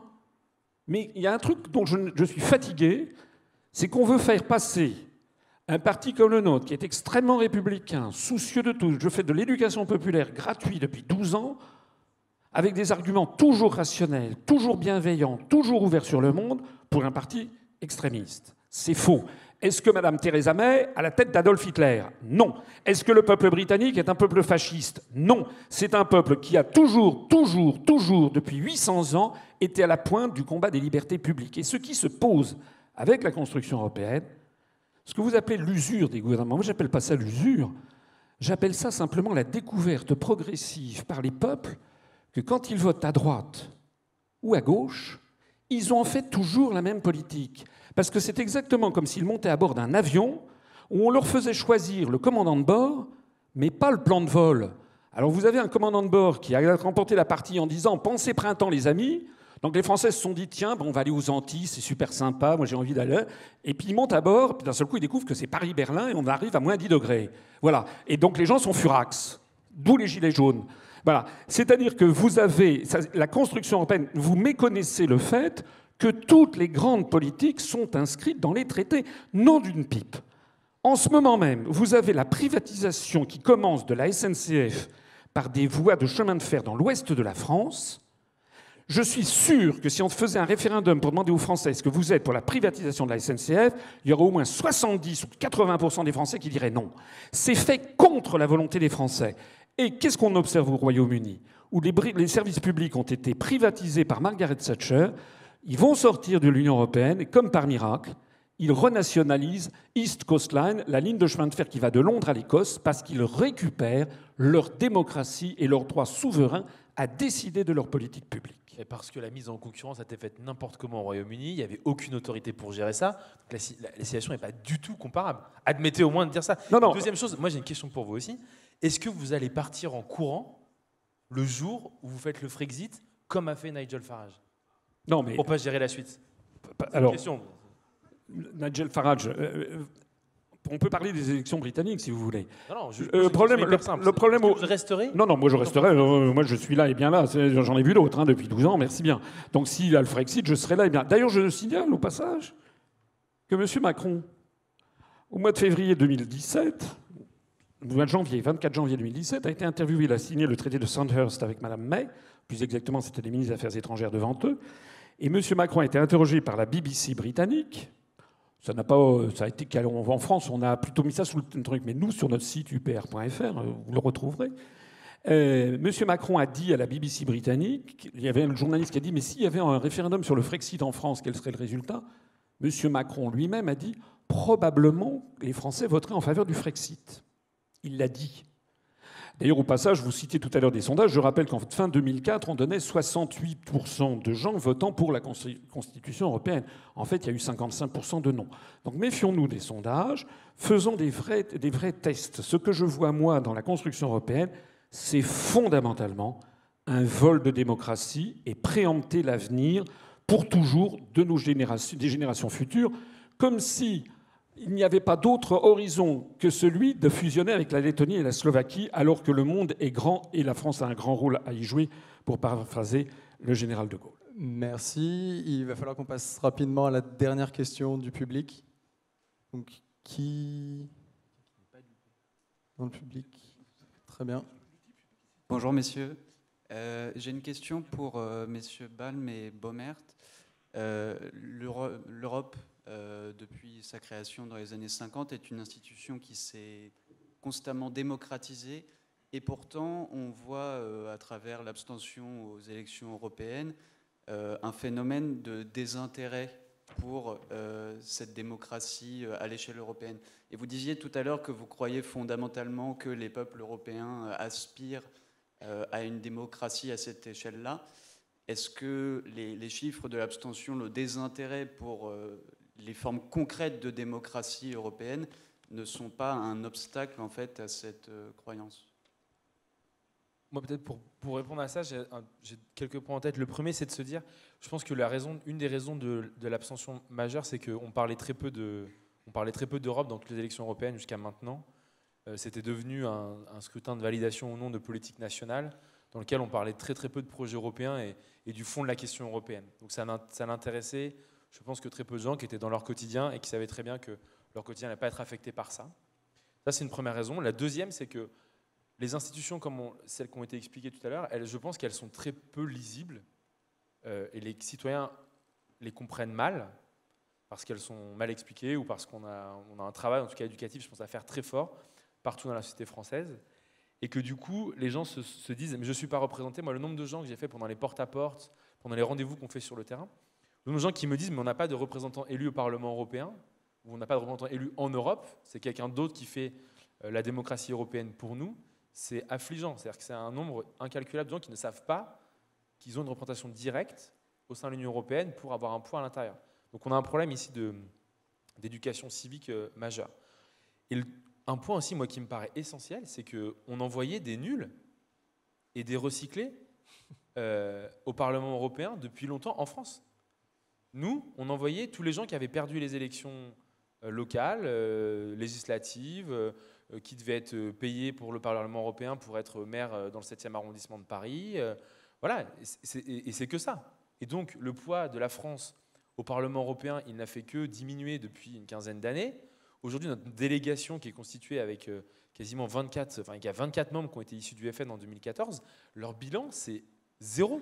C'est catastrophique. Ils n'ont même pas utilisé la tribune, comme le ferait M. Asselineau, pour au moins s'exprimer en public complètement contre euh, cette construction, euh, appelée à, l'antidémocratie. Ils ne sont pas contre. Non, non, bon, peut-être. En tout cas, ils, y sont et ils n'ont absolument rien fait. Donc, du coup, on a des représentants qui sont mauvais, qui n'ont pas envie de montrer le travail qu'ils font. Pour la majorité, il y en a quand même quelques-uns qui bossent. Et puis, euh, ils ont une, communication, en tout cas, citoyenne, qui, qui, est absolument dramatique. Donc, je pense que tout ça cumulé fait qu'il y a un désintérêt majeur et que ce moment-là européen qui va arriver, où j'espère on parlera d'Europe, ce qui fera plaisir euh, à nos deux parties, qu'on puisse parler d'Europe, eh ben, ce sera peut-être l'occasion de, faire changer un peu les choses là-dessus. Quoique je suis un peu pessimiste quant au 26 mai, c'est le jour de la fête des mères, euh, il va faire beau, euh, et il y a plein de citoyens qui n'auront toujours pas envie d'aller voter. Donc, moi, je suis un peu inquiet là-dessus. Et il y a un dernier point qui, moi, me choque, et je ne sais pas, je n'ai pas encore d'explication. Il y a un différentiel majeur de vote entre les hommes et les femmes aux élections européennes, il y a 12 points de moins de femmes qui vont voter que d'hommes. Je ne sais pas vous l'expliquer. Peut-être que c'est parce qu'on a des tables rondes constituées uniquement d'hommes, par exemple. J'ai déjà fait la remarque euh, quand on m'a invité ici, mais euh, on a particulièrement sur les élections européennes un différentiel majeur entre les hommes et les femmes sur cette participation. Moi, ça m'interroge, je n'ai pas la solution, mais je vous invite à vous questionner et à réfléchir à ça dans les, euh, dans les mois qui viennent. Oui, un tout petit mot sur ce, sur ce sujet si, important, je crois. C'est une très bonne question. Oui, c'est une. C'est un. C'est un. C'est une, une, donnée lourde, le, le, manque d'intérêt pour la politique européenne et le manque de mobilisation euh, aux élections européennes. Euh, c'est, je dirais, quand on, quand on parle du déficit démocratique européen, euh, si, vous regardez bien comment fonctionnent les, institutions européennes, ce n'est pas, pas là qu'il a le déficit, c'est dans la mobilisation des citoyens autour de la politique européenne. Alors, je dirais la mobilisation très inégale, très inégale. Parce qu'il euh, y a quand même un milieu bruxellois, il y a des ONG, il y a une société civile européenne, il y a des médias européens, mais c'est un peu une bulle. C'est un peu une bulle. Et, il y a aussi des groupes d'intérêt qui sont très mobilisés autour de Bruxelles et des directives euh, afférentes au, marché unique. Mais les citoyens, la citoyenneté, se mobilisent peu. Hein. Dans l'ensemble, ils se mobilisent peu. Et ceux qui se mobilisent le plus sont ceux qui sont contre. Donc, je vous appelle, quelles que soient vos opinions, à voter pour ces élections européennes. Parce que c'est le manque d'influx dans le système nerveux européen qui qui crée cette forme de, crise et de, délégitimation de l'Europe euh, telle qu'elle euh, telle qu'elle existe. Juste un point peut-être compléter avant de me laisser la parole. Je pense qu'il y a aussi un sujet sur l'implication citoyenne euh, au sein du Parlement européen, même au sein de nos institutions européennes. Il y a des choses très bien qui se font en Europe, hein, l'initiative citoyenne au Parlement européen qui permet de mettre un sujet à l'agenda du Parlement s'il y a assez de gens qui signent l'initiative. C'est une bonne chose, mais à l'époque où on est aujourd'hui, on, a beaucoup plus d'outils, je pense, pour les faire participer aussi à la construction européenne. On a des outils numériques, on aurait des outils physiques, on pourrait délocaliser des permanences. On a des millions de choses à faire pour que la participation citoyenne et que la démocratie citoyenne puissent exister aussi au niveau européen. Parce que cette sphère publique européenne aujourd'hui, elle n'est pas encore totalement mûre. Elle a commencé à émerger, elle est très centralisée autour de Bruxelles, de quelques acteurs. Il faut qu'elle se démocratise et qu'elle s'ouvre. Parce que sinon, on aura plein de gens qui veulent la tuer. On ne veut pas la tuer, on veut se libérer de cette prison des peuples. Je voudrais quand même ici euh, rappeler quand même des éléments tout à fait fondamentaux qui n'ont pas toujours, sont pas toujours présents dans l'esprit des gens. D'abord, les fonds européens, ça n'existe pas. Les fonds européens, c'est une circulation d'argent entre tout ce que les États donnent à la Commission, enfin à l'Union européenne, et tout ce que l'Union européenne rétrocède aux États en en gardant une partie tout à fait significative pour les frais de fonctionnement de l'Union européenne. Il y a des milliers et des milliers de fonctionnaires. à la commission. À la, moins qu'à la mairie de Paris. Je pas interrompu. À la commission. Euh, à la, c'est vos amis à la mairie de Paris. À la commission européenne, euh, à, la, à, la, à la Cour de justice de l'Union européenne, le Parlement européen, il faut comprendre que chaque année, la France donne à peu près 23-24 milliards d'euros à la Commission européenne sans que les Français ne le sachent et, récupère à peu près 15 milliards d'euros, c'est-à-dire 8 à 9 milliards d'euros chaque année sont prélevés sur l'argent des Français sans qu'ils le sachent pour aller faire fonctionner la Commission européenne, les, les institutions européennes d'une part, et pour donner de l'argent à d'autres pays d'autre part. Mais alors, alors attendez, attendez. S'ils donnent, euh, déjà, ils le savent que c'est une partie du, du, PIB qui finance l'Europe. Et non, ensuite, non, mais oui, s'ils donnent, donnent, plus qu'ils ne reçoivent, c'est que la solidarité, oui, finalement, oui, j'y viens, j'y viens sur la solidarité. Ça veut dire en particulier que chaque année, sans que les Français ne le sachent, la France donne à peu près 2 milliards d'euros à la Pologne. Bon, monsieur Slino, je pense que... non, non, mais excusez-moi, on, arrive au terme de... C'est important. Je vous laisse finir votre propos, mais après, on va... il, faut, il faut terminer. Je suis désolé. Non, je termine. Je termine. On va pas pouvoir vous laisser réagir, messieurs. Attendez, je euh, termine, laissez-moi terminer. Je vous laisse terminer. Je vous laisse terminer. 2 milliards d'euros de plus à la Pologne. Cet argent provient notamment de prélèvements sur la TVA, y compris de travailleurs sénégalais qui vivent en France. On donne 100 fois plus d'argent à chaque Polonais qu'à chaque Sénégalais. Est-ce que c'est légitime? Et les 2 milliards d'euros qu'on donne à la Pologne, la Pologne va acheter des F-16 américains va s'aligner complètement sur les intérêts géopolitiques américains. Et au même moment, vous avez peut-être vu, je prends un exemple, il y a un rapport du ministère des Transports qui est sorti en juillet de l'année dernière qui a dit que sur le réseau des routes nationales non concédées, il y a 7% des ouvrages d'art qui menacent de s'effondrer à tout instant. Il manque 300 millions d'euros pour, euh, entretenir les routes en France. Il y a donc derrière, c'est un exemple, mais il y a derrière ces choix européens, des choix budgétaires, de la première importance. D'ailleurs, lorsque M. Macron, vous en parliez tout à l'heure, était furieux contre les Polonais, il a même dit l'été dernier, si ça continue comme ça, la France va arrêter de donner de l'argent à la Pologne et à la Hongrie, et puis il a vite arrêté de le dire, parce que c'eût été révélé au grand public ce que je dis depuis 12 ans, c'est-à-dire qu'en fait, on nous demande de l'argent, on donne, je suis désolé, mais vous donnez de l'argent, les Français donnent 900 millions d'euros à la Hongrie chaque année. Eh bien ça, ce sont des choix budgétaires qu'il faut que les Français est-ce que si on a un sinistre, par exemple un quart de scolaire ou de personnes du troisième âge avec un pont qui leur tombe dessus sur une route dans, trois mois parce qu'il n'y aura pas eu les travaux nécessaires sur les routes nationales, est-ce que c'est légitime de faire ça et de, parce qu'on n'a pas mis l'investissement nécessaire alors qu'au même moment, vous avez 2 milliards d'euros qui sont donnés à la Pologne. Ce sont des vrais choix qui sont derrière. Merci, monsieur Asselineau. On, va, on, a, on à court du temps à partir. Je suis désolé de vous interrompre. Ce que je dis n'est euh, pas inintéressant. c'est pour ça qu'on vous a invité, c'est parce que vous dites des choses intéressantes. Mais, mais malheureusement, vous dépassez le temps à partir. On a toute une journée, on a tout un planning à gérer. Alors, on est un petit peu en retard. La deuxième conférence devait commencer à 17h, donc elle commencera vraisemblablement à 17h15, 17h20. On déplore l'absence de Florence Agel et Emmanuel Todd, qui malheureusement ne pourront pas participer à la deuxième table ronde. Euh, nous avons Adina Revol, qui est donc la représentante de la Commission européenne en France, euh, qui est également professeure à Sciences Po et spécialisée en questions de politique énergétique, qui va venir participer donc à cette deuxième table ronde. Je voulais vous remercier tous les trois d'avoir participé à cette table ronde. Merci beaucoup. On nous reproche souvent de ne pas faire assez de vrais débats euh, contradictoires à HEC. Je pense que, je pense que c'est chose faite aujourd'hui. Merci beaucoup.